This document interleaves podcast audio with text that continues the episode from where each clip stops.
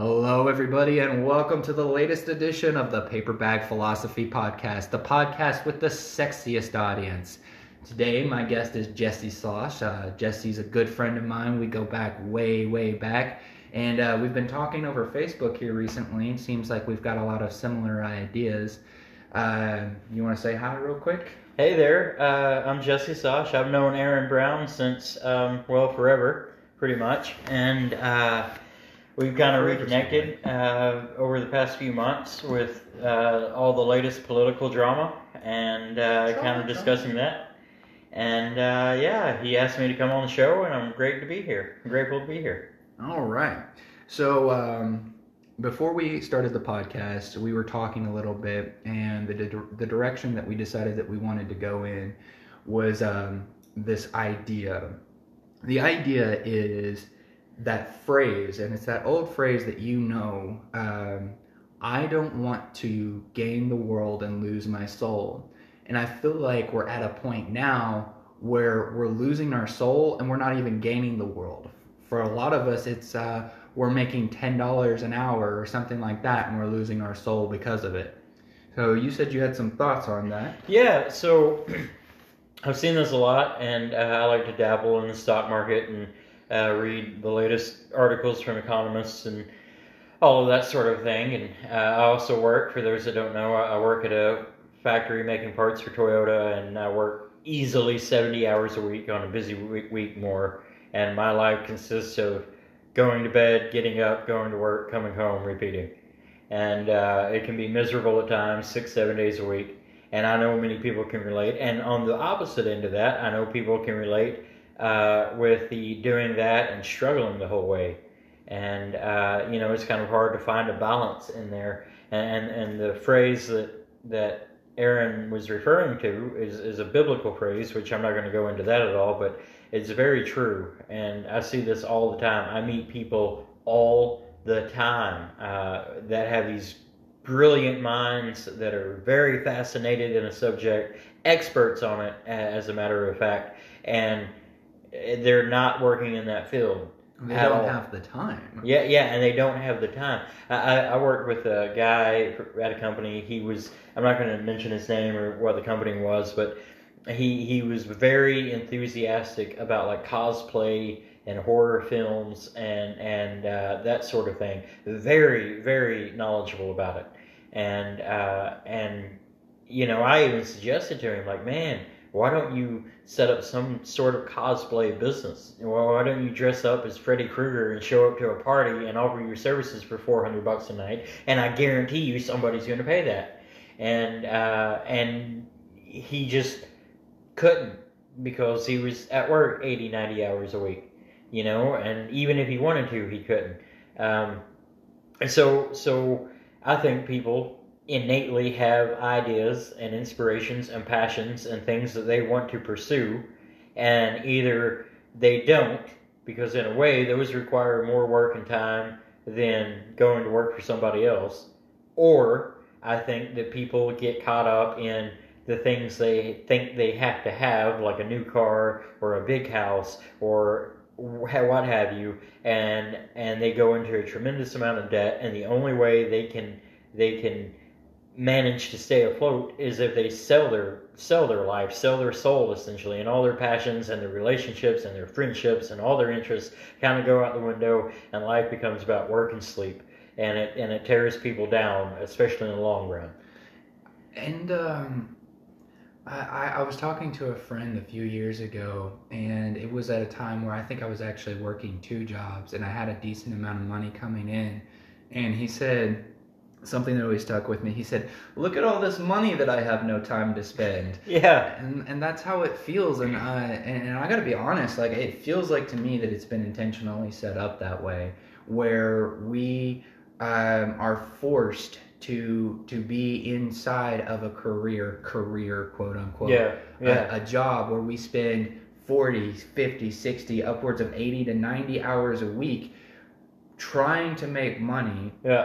But then the bills are so high, products are so expensive, everything is so expensive that we we are barely squeaking through. And I don't really think that that's how life should be. So, so I read an interesting, two interesting studies here a while back. One was that seventy-eight percent of Americans live paycheck to paycheck, which is absolutely true. I believe that, and uh, and it can be easy to fall in that category. Uh, for instance, so my previous job, it was horrible pay. It was shit, actually, and I hated it. And I was there for way longer than I should have been. I left, and you know, I might work all these hours, but at least I have some money, right? But uh, but any, anyway, something I was very careful not to do was to become a victim of lifestyle inflation, and that's a term economists like to use. And so um, that term comes from an observation called the immigrant advantage, and it's like someone from India or the Middle East or uh, some other poor country immigrates to America, and within a few years, they've got a nice house, they've got a nice car, they own four gas stations, a hotel, and a renter center, mm-hmm. you know? And and you think, oh man, how is that possible? Is it like a tax loophole? I've heard that my whole life. And, you know, yeah, there are some tax breaks for people that want to come here and start businesses, but it, but it's not that. It's that if you, if you go to the grocery store and you see someone uh, like from a Spanish background or, or from India, and you look at what they're buying, it's usually a big bag of rice, a big bag of beans, tortillas, and a couple pieces of meat. You know, it's very bare minimal. It's very, it's not, it's not extravagant or luxurious. And I know people all the time. There, there was a lady I work with, and uh, she says, she told me her all about, I hate this job. I'm burnt out. I hate coming in here every single day. And I said, well, why don't you go do something else? And and the job does pay pretty good because of all the overtime. And she said, well, I've adjusted my lifestyle through this pay, mm. and, and I can't I can't live on less now. It's like, you can always live on less. What are you talking about? And and, and it's it's such a conscious decision that you have to be mindful of, of okay, I'm making more money. Uh, let me get a new truck or a new vehicle, or um, let me, you know, go out to eat more often or whatever. No, no, you were doing fine before you were making it. You were happy before. So how about, instead of spending, I don't know, two, three hundred bucks a month on eating out, how about you throw that into an index fund or into, you know, the stock market, or how about you put it back and open a business one day?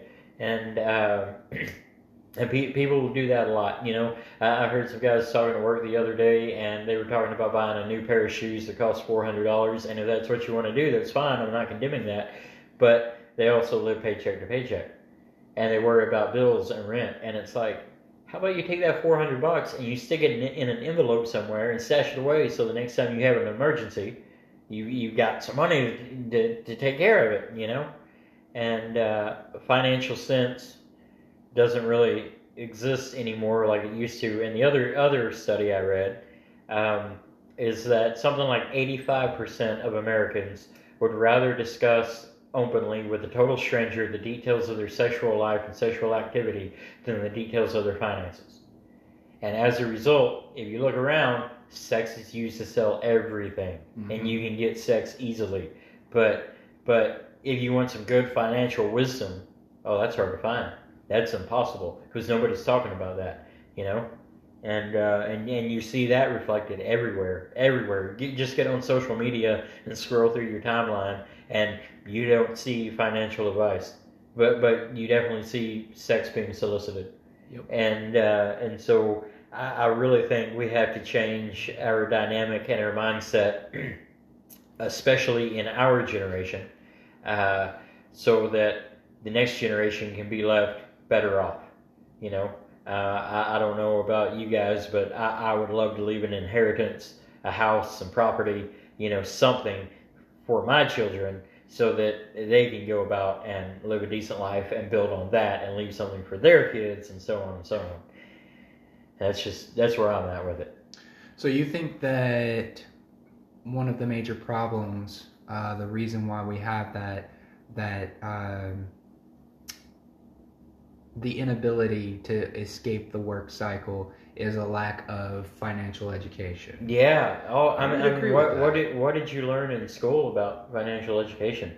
I mean, nothing, right? Yeah. And and even even our parents' generation didn't learn anything about financial education, and even our grandparents, so they, they knew a little bit, but they mostly knew that they needed to keep something saved up in case of another depression, you know, and uh, and so I think I think we have lost sight of that, and and part of that is consumerism, uh, intense consumerism, and you can't really blame the individual for wanting to buy everything because they're being targeted with ads specifically for them twenty-four seven. Uh, I, I think it's something like, last I read, I think the average American sees like thirty-seven hundred advertisements a day. I knew that it was over, I knew it was in the thousands. Yeah, and it's like, no wonder we're broke and buying dumb shit we don't need. Mm-hmm. It, it, clearly. I, that's actually, that's actually a good point. A, a large part of our problem, a lack of education, um, a lack of generational wisdom, um, but also a lot of miseducation through the forms of advertisement, mm-hmm. through the forms of consume, consume, consume. And it, it it is what we're taught. It's what we're taught in everything. And um, here's a here's something on topic but kind of off topic. One of the things that I think is interesting is how much Hollywood actually presents the idea that um, happiness doesn't um, come from wealth. Yeah. That it comes from the the simple things and yeah. stuff like that. And it's this this nice touchy feely uh, thing that Hollywood puts out there, but I disagree with it. Yeah, yeah. I think that I think that happiness does come from wealth, not specifically from wealth, but okay, so think about it like this. Everybody's going to have stressful situations. Everybody's going to have ups and downs. Are you are you going to be able to handle those situations a lot, or are you going to be able to handle those situations better if you have a million dollars in the bank account, or if you're doing overdraft fees on a regular basis? Yeah, know? exactly right. Um, so I'll give you an example. I'm twenty-six, and when I was nineteen, twenty, somewhere in there, I kind of went crazy for a while. Uh, I was living with a roommate. It was a terrible living situation. He was falling into hard drugs and that sort of thing. And every weekend, we would both get paid on Thursday. Friday night, up until about Sunday morning, we would be in a strip club somewhere, blowing money, getting hammered, and uh, trying to figure out how we're going to get back home. We would get back home, and then we'd try to figure out how we're going to pay bills that week because we had just blown all of our money, mm-hmm. you know? And uh, w- w- was that a great time? Yeah, I had a blast. But it it wasn't happiness. It wasn't health. It, I didn't wake up every day thinking, oh man, my life is fulfilling and I've conquered these challenges laid before me. No, that, that wasn't what I was thinking. I was thinking, my God, that was stupid. What am I going to do about it? By the time Friday rolled back around, I'd be so stressed we'd go do it again. And, you know? And it, it was just kind of a vicious cycle. And uh, I think you've actually touched on something that's another huge problem, and that's um, reactionary decisions. Mm, mm. Which in, so you talked about be, um, by the time Friday came around, you're so stressed out that you just want to release that stress, so you would go back to the strip clubs, yeah. you get, get, invest back in alcohol and everything like that. I was doing the same thing. Right. Um, I didn't go to strip clubs as much, but... Oh, oh, that, all the ones we went to, all the bouncers knew us by first name basis. Oh. Yeah, yeah, yeah. That sounds like a party. Uh, but it no, was a I good time. But... I get where you're coming from. And, um, but I do think that we are in this cycle of reactionary uh, spending where it's, I need something to make me feel better now. And I'm still there. Yeah. Like, I'm not, I'm not drinking right. nearly as much as I was uh, because... I used to live at a party house. That was no. that was my thing. Was I was at a party house, right. so we'd go out, we'd buy um, a half gallon of rum, a half gallon of whiskey, and then two thirty-six packs of beer. Yeah, and everybody in the house would just drink all weekend. And at night, like we would, we were pretending to be happy. Mm. We would throw on loud music and we'd sing together. We'd get drunk, and and then. Um, You know, we all wake up in the morning feeling miserable and, and broke and, and broke and made a bunch of questionable decisions. And like, I had a good time last night, but everybody smoked all my cigarettes. Yeah, everybody yeah. drank all my beer. Yeah, exactly right, exactly. And uh, you know, I, I think I think it can be healthy in the long run for everybody to go through a season like that. But the danger to that is that's not just a season for so many people. That's the way they live. And it's disgusting to me that someone would work for somebody else forty, fifty, sixty hours a week, Monday through Friday, to get two days off to go fry brain cells, kill their liver, and blow their money. Yeah. I, and it's like, why? why? You just took all that hard work that you just put in, and instead of investing in yourself, you literally took a step backwards. And you do that every weekend, and you look forward to it. It's like Friday rolls around, and hey, it's Friday. I get to get plastered and waste time and waste my life for the next two days. Yippee. Yeah. You know? And is that really living? No. What, what are you doing, you know? Um, is, is this what you wanted to be? Yeah. Is this what you wanted to do as a child? And um, this this territory actually, um, okay, so... I'm, this is a, this is an honesty podcast, so I'm going to let people know right. where I am right now, which is I've got negative sixty dollars in the bank. I don't have any money. My car was repossessed the other day, but I am working, just not for a paycheck. Yeah. I'm working hard, um, and I think that the things that I'm doing now eventually will bring that paycheck forward. I'm just, you know... Getting there. Getting there. But... Uh, The I, I'm going to start employing certain values, and when I was employing these values um, back uh, back about a year ago, I was actually able to save up to about a thousand dollars. I had a thousand dollars in cash just mm-hmm. sitting there. And uh, have you ever read the book The Richest Man in Babylon? Mm-hmm. You have actually yeah. read it? Yeah. Okay, that surprises me because nobody's ever heard of it. But like I started reading all of these financial advice books, and uh, it always comes back down to this book. So if you're listening to this and you need something to help you with your, your finances and everything, I'm going to recommend The Richest Man in Babylon. Um, last time I checked, there's actually a free audiobook on YouTube, so you can find it very easily. But the uh, there there's there's several points in them, and I don't know them all by heart, but the two that always stick out to me are... Uh, Every dollar that you uh, that you take in, you save uh, a dime. You save ten cents of every dollar that you bring in. And then the other part of it is to write down every penny that you spend. Mm-hmm. Know where your money is going. And there was another book. I didn't actually finish the book. It's a, it, it's one that I have and I want to get back to and, and finish reading it. But it actually recommended not... If, if, if you're like me right now where you don't have... Um, you don't have any money or anything, and you're trying to work towards that, um, it said not to budget. Mm. Um, and I think that that's advice that you hear a lot from people is that you need to have a budget, you need to have a budget. And budgets always stress me out because I don't know necessarily. Yeah, I know where my money is going for bills, but uh, where's it going for food? How much am I going to yeah. spend on clothes and all of this other stuff?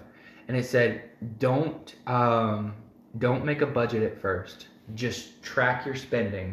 Every dime that you spend, you write it down, and you write down what the purpose was. Um, and it says, before you start doing this, um, establish your values and your goals. Mm. And that's what you ultimately want with your money. Your money is a tool to help you get to where you want to be. So you establish your values and goals. And after a while, as you start uh, keeping track of your expenses, you um, you start looking at what you're spending on a monthly basis, on a weekly basis. Do I really want to be spending that much money on alcohol? Right. Do I really want to be spending that much money on strippers? Yeah. That kind of thing. And you, you start looking at your values and you kind of start naturally adjusting. Mm. So moving forward, when I get to the spot, because I know that I'm getting there, when I get to the spot where I have money coming in, these are the values that I'm going to reincorporate into my life. Um, and uh, I think that they, I think that those two simple premises, uh, every dime that you take in, or every dollar that you take in, you put aside ten cents, and write down every penny that you spend. I think those are the starting points. No, absolutely. Um, a, a lot of people, and I'm really bad about this, is impulse buying. Mm-hmm. You know, and, and, and again, it's not really your fault because it all gets thrown at you left and right. Mm-hmm. You know, and you might wake up one day and think you have everything you need, and then you get on Facebook and you see that there's something you can't live without. You know? Which, on that note, never, ever, ever buy anything from a Facebook ad, because as soon as you, I did it one time, and then, um, okay, so my impulse buy yeah. things are like funny shirts yeah. uh, with cartoon characters yeah. on them and stuff. So I bought one, one time, and then every ad after that, it was yeah. like, oh, damn, yeah. I need that shit. Yeah. I need yeah. it. Yeah, so yeah. be exactly very right. careful buying from Facebook, because they will use it against you. Yeah, even be careful about clicking on the ad and looking at the details, because they'll use it against you, that too. But yeah. they've got to figure it out. But I uh, have to say, though, it did take a while before I bought anything off of Facebook. Like, I think I had them kind of in the dark. I doubt it very seriously. Facebook is very smart. But the ads didn't make any sense to me. No. Gay singles in your area. You know, that kind of thing. I was like, I don't think that's me, but okay. Whatever. But, uh, yeah, you know, and uh, I think I think another job I worked at for a while, we would be putting in crazy hours, especially during your busy season, and it would be nothing to bring home. You know, I mean, you're working for eighty to sometimes one hundred hours a week, and but it would be nothing to bring home eleven, twelve hundred bucks a week, you know, and we would get paid on Friday. And there would be guys there that we would all get paid on Friday. They'd come back on Monday, and they'd say, hey, man, can I bum twenty bucks off of you to make it through the week? And it's like, you just brought home. You make more than I do. You just brought home a ton of money. Where did it all go? Mm-hmm. And and it got to the point I would ask him that. And, oh, well, you know, I had to pay up my late fees on this, and I had to do that, and I had to take care of this mechanical problem on my car, and I had and and, and it wasn't it wasn't so much that they had to. It's that they have been putting these problems off for so long that they that that it came to the point. Then yeah, they had to. Mm-hmm. Uh, and, and that's another thing, like, always take care of your bills and your problems first. Always. If you, if you got an issue with your vehicle, get it fixed. Don't let it, don't let it ride. No, get it fixed so it doesn't create a bigger problem. You, you've got a leaky faucet, get it fixed as soon as you possibly can. Devote some money towards it so it doesn't turn into water spewing all over your bathroom when you're not home and you come home and your house is flooded. If you take care of things appropriately as they come up, and I guess that's some old man wisdom, because everybody's grandpa was like that, right? Mm-hmm. And uh, but but it kind of sustains you. And if you take care of problems as they arise and face them head on while they're manageable, then it can sustain you to grow in other ways that you were like, instead of having to come back and deal with the same problems after you put them off for the past six months, you know? So, um... I'm assuming that you've also read some other books on, on finances and, yeah. and money and things of that nature. Do you have any recommendations on that level? Well, uh, yeah, I've got two I really like. Uh, one is Financial Peace University by Dave Ramsey. I know that's a name everybody everybody has talked about. And in some ways, I kind of disagree with him, because he's like, yeah, that Starbucks co- coffee costs uh, five dollars and forty cents, and instead of getting that five times a week, how about you take that money and put it in a mutual fund, and in thirty years, you'll be a millionaire, you know? And it's like, okay, yeah, that's cool, but I would rather not like to be miserable and hate my life. You know, you gotta, you gotta enjoy yourself some way. And uh, the other, the other one is, uh, the other book I like is F U Money by Dan Locke. Okay. And, and and his whole premise is build your F U money. And so your boss is pissing you off, F you. Yeah. You know, see you later. I'm out. I can go do what I want. I've got I've got a cushion. I've got enough that I can take a leap and uh, try something else, or go somewhere else, or do something new. And uh, he, he he has a a phrase: a penny saved is a penny earned, but who cares? It's just a fucking penny. And I love that. That that's that's like some good wisdom, you know. Yeah. And then he goes on to say, "What you need is more." And in his video, he picks up a stack of probably ten grand and lays it on the counter, you know. And he says, "Who cares about this twenty cents when you got all this, you know?" And uh, and he says, "So so build your F U money, get your side hustle, get your get your valuable skill set that you can do for money, and that that's important. That is so important. So." Uh, Uh, I don't know if your audience knows, I don't know who all listens to you, but I'm a certified mechanic, and even though I'm not working directly in that field right now, I, I can still make money on the side whenever I want. I get hit up five, six, seven, eight, nine, ten times a week. hey, can you come look at my car? Hey, I'm uh, looking for a new car. What do you recommend? I'll pay you to go shopping with me. Mm-hmm. You know, I get that all the time, all the time. And I had to invest in myself to do that. I had to go to the local community college. I had to take out a student loan. I had to, you know, buy books to do that. I had to buy tools to do that. Uh, but it's a skill set that I'm going to have for the rest of my life. And if I lose my job today, I can go do that for a while until I need to go back to work somewhere else, you know. And uh, and having a valuable skill set is so important. And, and with you, it's kind of like media. It's kind of editing and podcasts and uh, social media and that sort of thing. And people pay big money for that. You like like you've been talking about. You're getting your platform off the ground. And uh, that's that's huge. Go do that. That that's a valuable skill that translates into real money mm-hmm. eventually, and uh, that's that's that's solid. It's great. I think that with uh, what you were talking about, that F U money, um, you hit on something really important because a lot of people talk about financial stability, yeah. financial security. Yeah. I want financial freedom. Yeah. yeah. I want the ability to be like, you know what? Kind of bored. Who wants to take a trip to Egypt with me? Right. Fucking fly over there. Right. You know, right. that's right. the ability that I want to have. Yeah. Um, I, I, I don't, I don't want to be stuck. I feel like I've been stuck for a really long time, spinning my wheels.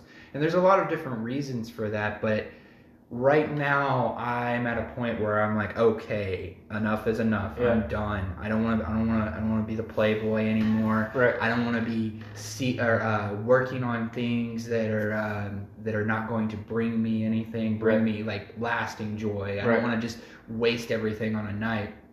And I um, and I don't want to. I don't want to be stuck. Yeah. Um, yeah. And uh, so that's that's what I'm working on. I know obviously current situation's not there, right. but I have full confidence in myself. I've gotten myself out of this position before, um, and I'm going to do it again. And that that's, and I, I think that that's what you have to do. And, and you'll do it quicker. Uh, so I met two people in my life that really changed the way I viewed finances. Uh, one of them was a billionaire, a billionaire, self-made billionaire with a B. And uh, he, uh, I was working at a dealership at the time, and this guy came in. I had never seen him before. He had a long matted beard full of dipspit and long matted hair, and he drove a nineteen ninety-eight Ford Ranger with three hundred fifty thousand miles on it. Wow. And he walked in, and all all the salesmen, the sales manager, the service manager, everybody was serving him like he was the Queen of England. And I said, "Who is that guy? Like, what has he got? You know?" And uh, And and somebody told me, oh, he he's a billionaire. I said, he's a billionaire? Yeah, way back in the day, he inherited a bunch of land and he sold it to coal mines, and he got ten percent of everything they mined off the land. So he's absolute filthy rich billionaire. He could buy anything he wants, but he doesn't. He eats McDonald's three times a day. Hmm. And I'm like, why? He said, so people don't bother him. I mean, that's fair. and I thought, and I thought, wow. I've always thought to myself, if I was a billionaire, I would be a Tony Stark kind of guy in everybody's face, philanthropist, playboy, you know, spending big money on whatever. But, you know, that's probably pretty taxing, you know, to be that way. And then the other person I met, I met a guy that uh, he does real estate.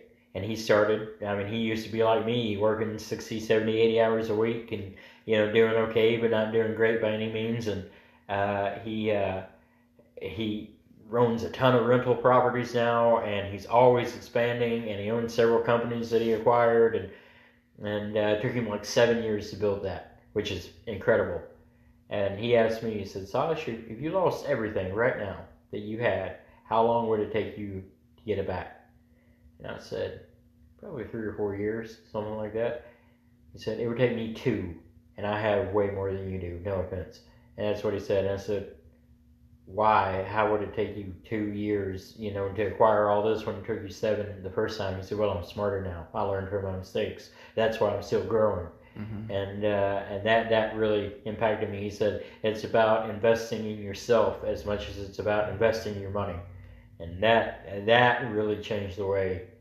That really changed me. It shook me a little bit. It's like, it's not just money is something I invest in. Wealth is something I do to earn an income and I save it and reinvest. No, it's not just that. It's about investing in yourself mm-hmm. and becoming a better person yourself, becoming more capable, becoming smarter, becoming more knowledgeable, becoming uh, more available to have the time and energy and brain power to work on what you need to work on. And uh, that's that spoke to me. I started eating better after that, and being, you know, I started sleeping better, like like planning out my sleep schedule better. Mm-hmm. Uh, I started, you know, I, I made some minor adjustments to my life, and almost immediately I started seeing a huge effect on, wow, I'm better off. Mm-hmm. And you know what? If I did lose everything, I probably could get it back in a year or two, you know? And uh, that really, that really uh, helped me out. And I mean, the guy's a multimillionaire, started from nothing. And yeah, if I lost it all, I could get it back in two years. That, that blew me away, you know? That's, um... I, I that's that's where I want to be as a person as well.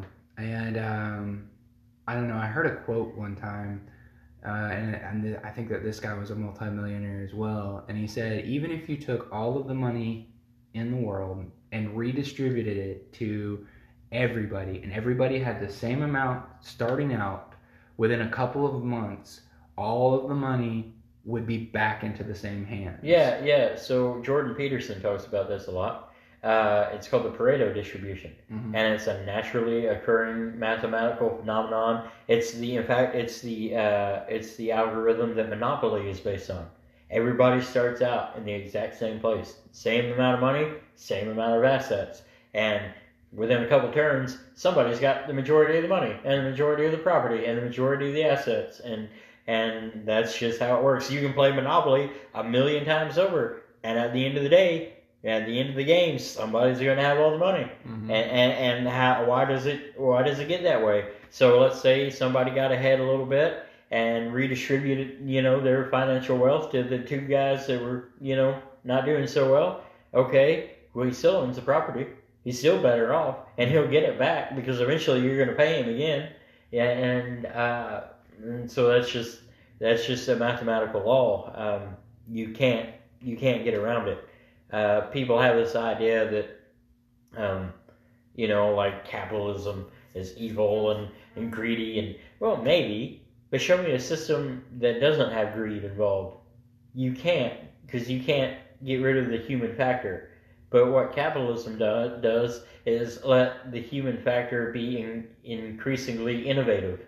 And so you might come out with a killer product, and it's absolutely great, and you're a millionaire overnight, and you turn into a greedy bastard and start cutting corners on that product, and, uh, you know, maybe do some questionable marketing advertisements or something like that, and guess what? Somebody's going to come behind you and pick up the slack, and, and then another product that's similar but does more and other things, and it's a better quality for half the price, you know? So you're talking about Fox News. yeah, yeah, exactly.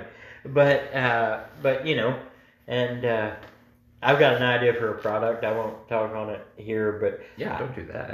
yeah, yeah. I don't have a patent on it yet. A patent well, costs about three years. Once it's on the internet, man. Yeah, it's yeah, gone. it's gone. But I would love to see it happen because I haven't seen anything like it yet, and I know it would just blow up amongst like outdoorsmen and mountain climbers and uh, ranch hands and you know, anybody that works outside for a living.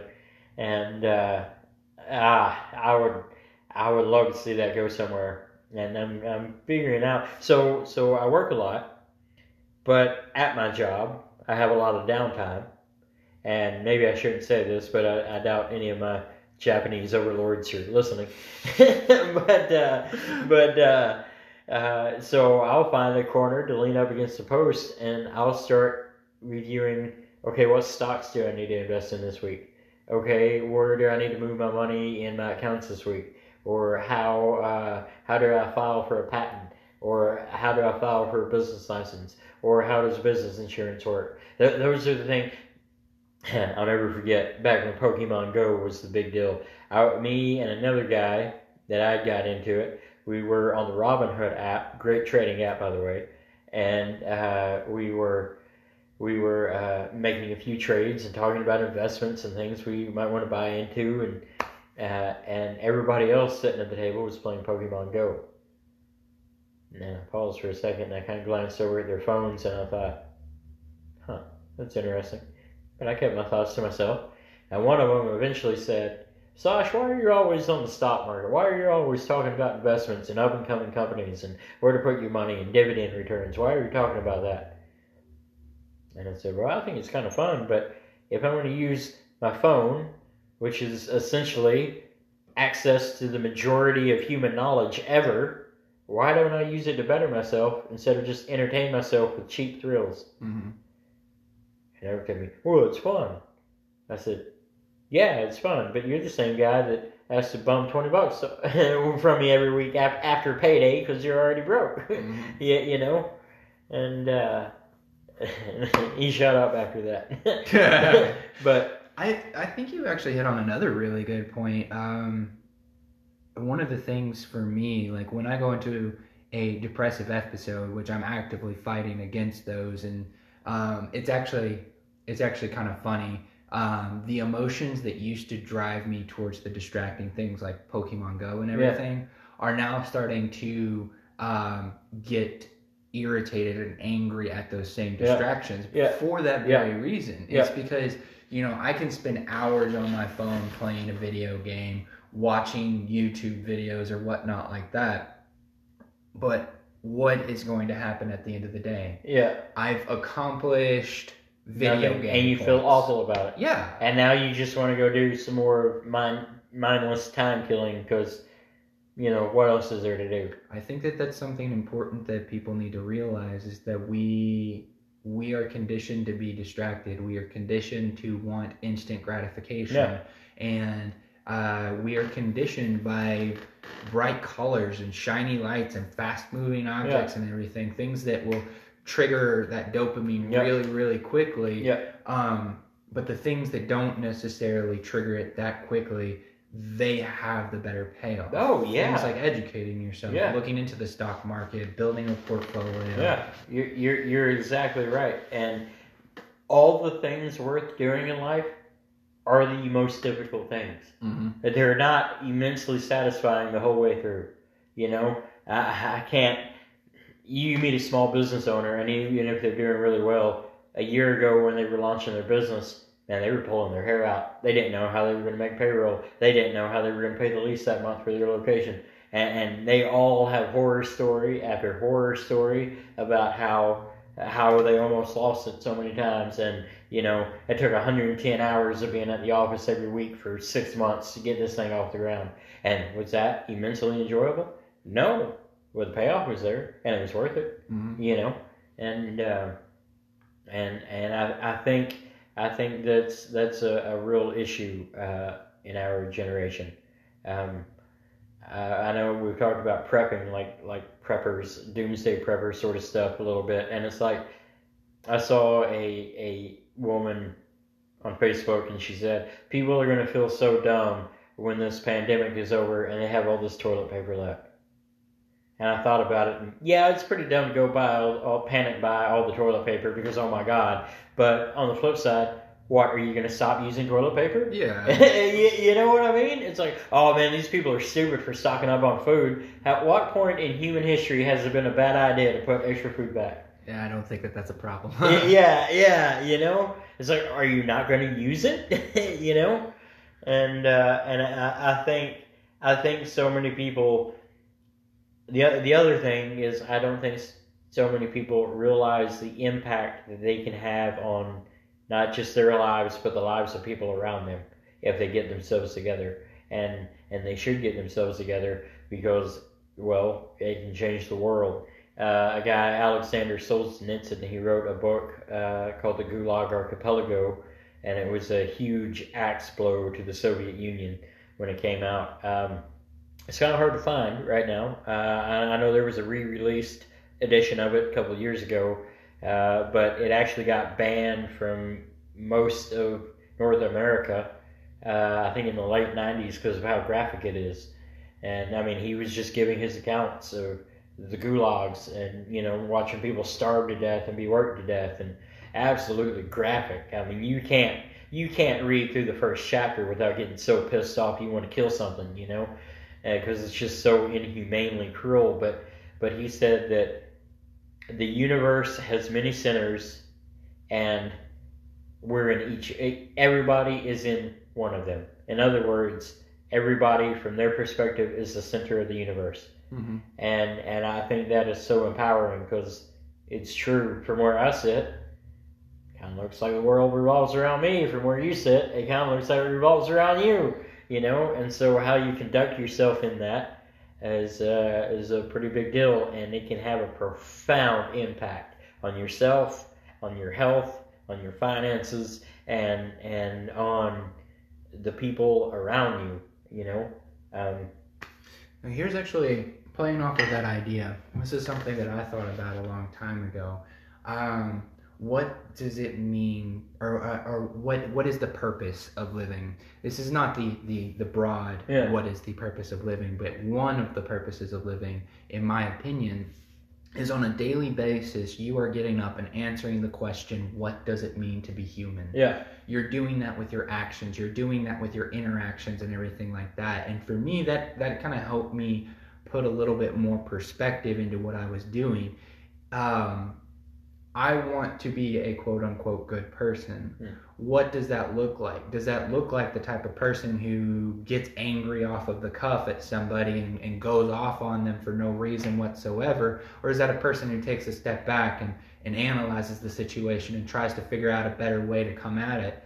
Um, but yeah, it, it's something that I've thought about before. The, and as, as far as the whole center of the universe thing, I've definitely uh, embraced that as a mentality.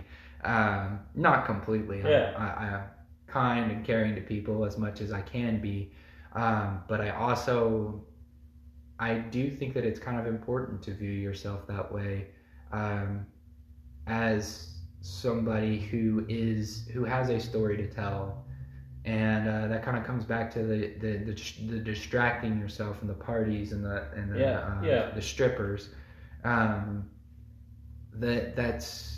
Is that is that what you want? Is that what it means to you to be human? Is that is that what you want your story to be?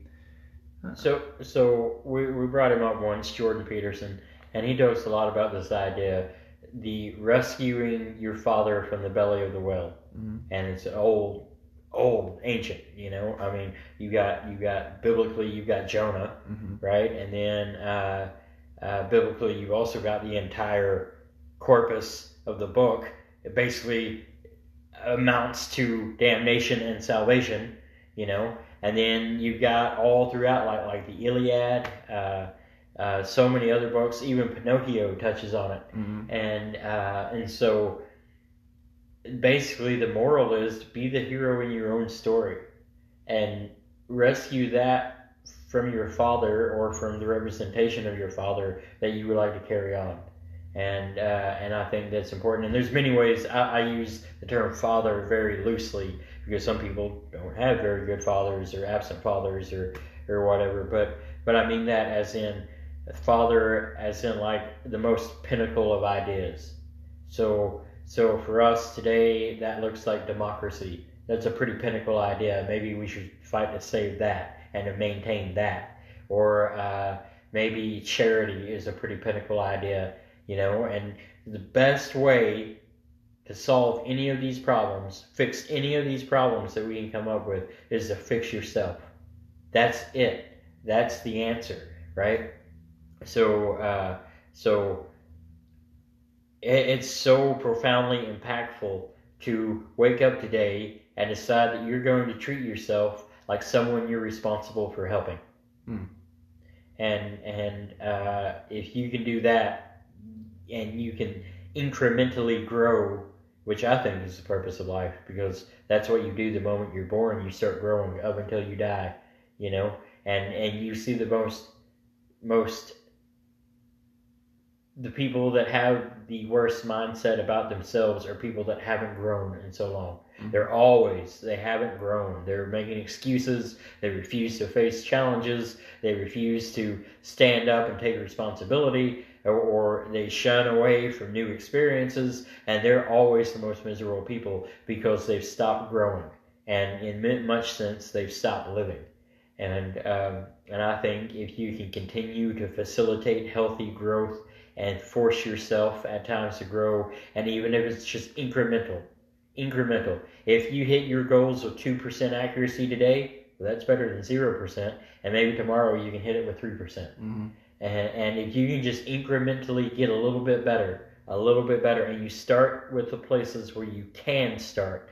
So um, that might look like just, I don't know, smoking one less cigarette a day, or maybe stop drinking so much, or maybe just, okay, I've got my paycheck, I'm going to save ten dollars out of it this week. You know, just something e- incremental, just a, a, a drop in the bucket.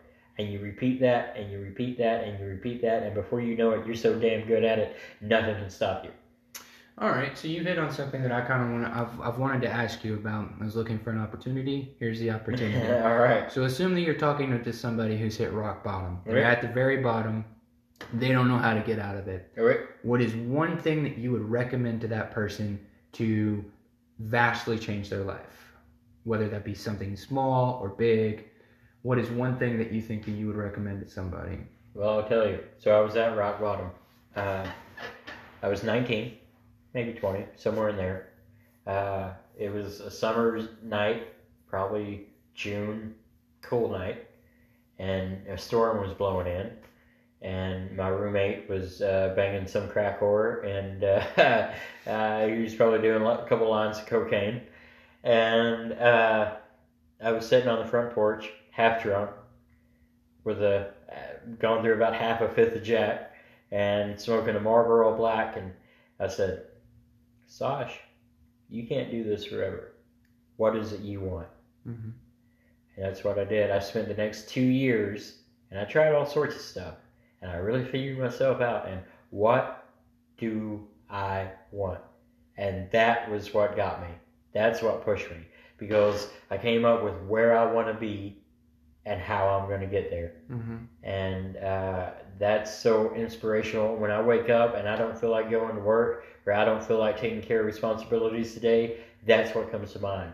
That's where I want to be. And in pursuing that, I've also kind of achieved this image of where I don't want to be. And so I have motivation to propel me in the direction I want to go, and I have fear to stay the hell away from where I don't want to go. Yeah. And um, and, and the, the the idea, I mean, I've been broke before. I've been fucking broke, overdraft, and trying to just get something to drink or something to eat, or squeezing a few pennies into my gas tank to get to work that day or whatever. And I've been there, uh, definitely been there. And uh, that that's what scares me, is being where I have to like scrounge to get enough loose pocket change to where I can buy laundry detergent so I can clean my clothes that week. Mm-hmm. You know, and uh, I don't want to be back there, you know, and that kind of horrifies me. And, and and it horrifies me for a bunch of reasons. One, because I know I can be better. I know I can achieve more.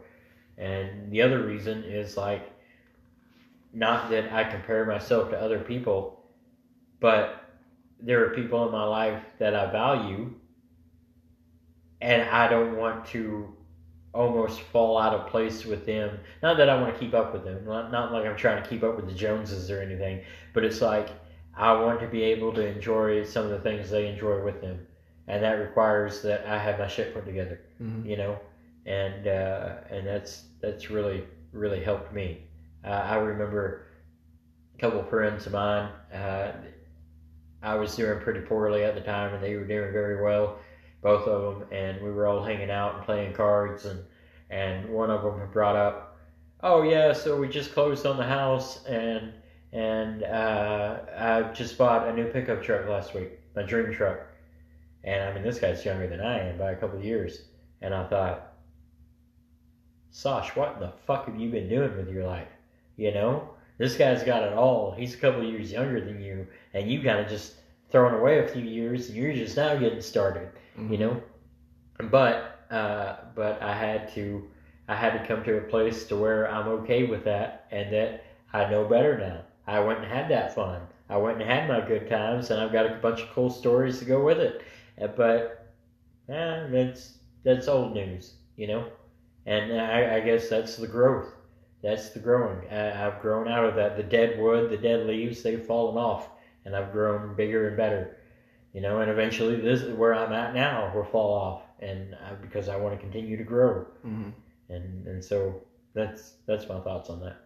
I um I think that that that is actually really good advice. That's something that I've thought about a lot. I mean, another one of the things that that I often think about is um, Alice in Wonderland, mm. uh, where she's walking around along the trail and she comes to the Cheshire Cat and she says, "I don't know where to go," yeah. and he says, "Well, where do you want to go to?" And she says, "I don't know." And he says, "Well, then it doesn't matter what direction you go in."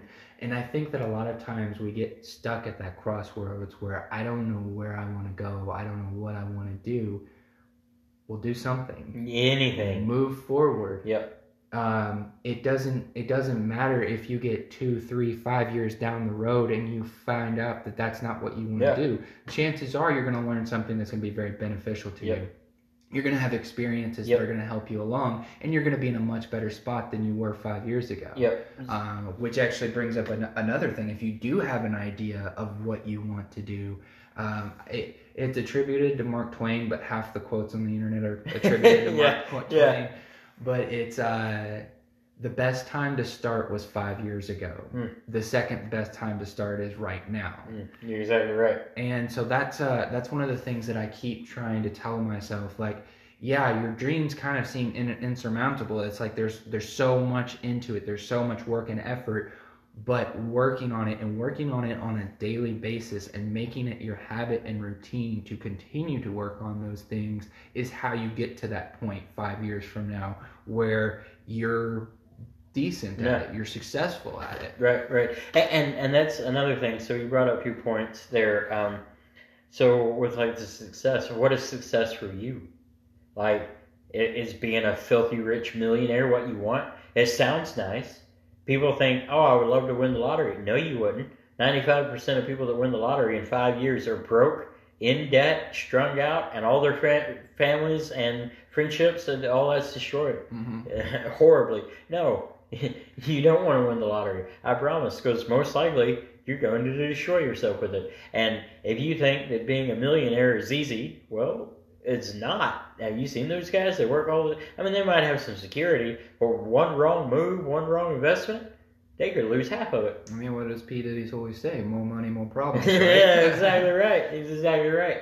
And so, uh, so there's that. But um, I I do agree with you, um, especially about the point on the lottery, and the same thing with. Uh, Uh, Oprah Winfrey, yeah. Uh, some of the people that she's given like abundance to yeah. and everything, they've they fall to the wayside because it it was a sudden shift in income, and they look they're like, oh my gosh, I have all this money, and they spend it, yeah. and they don't know how to get back yeah. to that point. Yeah, yeah. They don't know how to maintain. And, and that happens to a lot of people all the time. They win a lawsuit or a settlement, or it even hit a hit a sizable jackpot. And it destroys them because they don't know how to manage it. A million dollars is not actually a lot of money. It's not, but to you or me, it's a lot of money. Yeah. You know? I mean, it's just, but I think going back to the lottery example, when uh, when people have that idea, they're like, oh, I'm going to be set for a while. I'll be able to do this, yeah. this, this. No, you're not. Nope. It will be nope. gone very quickly nope. if you don't have a plan, if you don't know how to maintain. You're You're exactly right. And people do that all the time. all the time, and uh, and so you got to define what success looks like for you. Mm-hmm. For me, success looks like having my own property that I own one day, uh, with my own house that I own one day, and having enough money and enough put back to where I can deal with emergencies or, or issues as they come up, and uh, having a family one day, and I would like to raise some livestock and maybe some crops and do that on the side, and then eventually find some kind of position I could be in to where I'm comfortable. Like forty, fifty hours a week, and I've got plenty of time with my friends and family and whatever I want to do. You know, that would be ideal. I would be perfectly happy with that. Mm-hmm. And, and I'd also be happy with, you know, making three hundred thousand dollars a year, but I mean, not that it's undoable, but you got to figure out where, where you want to be and how are you going to get there and what's good enough to justify everything you go through in life at the end of the day. All the struggle, all the hard work, all the blood, sweat, and tears, all the frustration and stress. What could you have, do, be, go, or experience that would justify that? And go get that. All right, we are reaching the end of our time. So, um, you have the floor. Okay. Whatever you feel like the world needs to hear, that's what I want you to say. Okay. Um, what does the world need to hear? Okay. Well, there's three things that come to mind. Take the advice of your grandparents. I'm serious. They've been doing this thing called life a whole lot longer, and chances are they have everything that you hope to achieve one day. Take the advice of your grandparents, your great-grandparents, even your parents if you can, and really, really contemplate it. Two, never stop growing, ever. Rather that be in your job, in your marriage, in your relationship, in with your children, in your finances, in your business, however, in your health. Never stop growing. We are living in an age that is unprecedented right now, and chances are in the palm of your hand at this very moment, you have access to learn anything you want to learn. Anything. Anything. At all. You have the sum of human knowledge in the palm of your hand. Use it. And the third thing I would say is, before you go about criticizing the world, put your own house in perfect order. Figure it out. Before you get hateful and angry and bitter and it's everybody else's fault, figure out what you're doing wrong first and correct that. And if you can put yourself in perfect order where you don't have any problems anymore, which, good luck, but if you can do that, then yeah, yeah, you might deserve to be a little critical of everyone else and maybe a little pissed off at the world. But until you get to that point, shut up, because nobody cares. Because if if you're just bitching and moaning and complaining and going on and your life's a wreck and you haven't put it together, or you don't have a direction you're going, what does it matter? Shut up. It's bitches bitching about other bitches bitching. And uh, so, yeah, I think that's what the world needs to hear. That's uh, that's something that I've been working on personally, is um, I, I've I've accumulated a wealth of knowledge, but I haven't done anything mm. with it, and I keep telling people, well, this is what you should do, and then now I'm at a point where it's like, well, why don't you stop preaching and start doing? Yeah, and so yeah. that's that's what well, I'm doing. R- real quickly, a phrase I hate, and we've all said it, and we've all heard it, and it's, if I knew now what I knew then. If I know now, if I knew then what I know now. Yeah. And then they don't do anything with it. It's like, yeah, well, now you know something. So why aren't you doing anything with it? You're never at the end. This is always the beginning. Yeah. This is always, don't don't yeah. give up. Keep yeah. moving forward. Yeah, you, you, you're not done. You're not done yet. And that's how it goes. And even if you don't think you can go on, figure out some way to go on. And that's that's what you have to do. Um, that that's the only answer. What else is there? Whatever position you've been in, there's somebody who was in a much worse position and was able to get themselves into a much better position. Uh, find out who those people are, read their stories and yeah. everything. That's uh, one of the things that I really want to invest in going forward is, who are my heroes? Yeah. How did they get to where they got to? And so I want to read biographies and autobiographies. I prefer autobiographies, yeah. but sometimes like um, Jim Henson didn't write an autobiography, right, right. so I read his biography. Right, right. I, I get inspiration from that. All right, so um, one book that you would recommend? One book? Just one? Yeah, if if you can do, we've got like a minute and a half left. Okay, uh, twelve Rules for Life by Jordan B. Peterson, great book, changed my life. Art of the Deal by Donald J. Trump. Yeah. Uh, also, oh, also changed my life. The Gulag Archipelago by Alexander Solzhenitsyn, and Crime and Punishment by um, Fyodor Dostoevsky. Okay. Those four books, they change your life. Promise. Awesome. Well, this has been a wonderful conversation. Yeah, Jesse. It's been great. I'm, I'm glad we did this. I really appreciate you coming on. Uh, if you ever want to come on again, just let me know. Yeah. We'll, yeah. we'll set something up. Um, I think that that's about it. Thank you, everybody, for listening to the Paper Bag Philosophy Podcast. This is Aaron and Jesse, and uh, we will see you next time.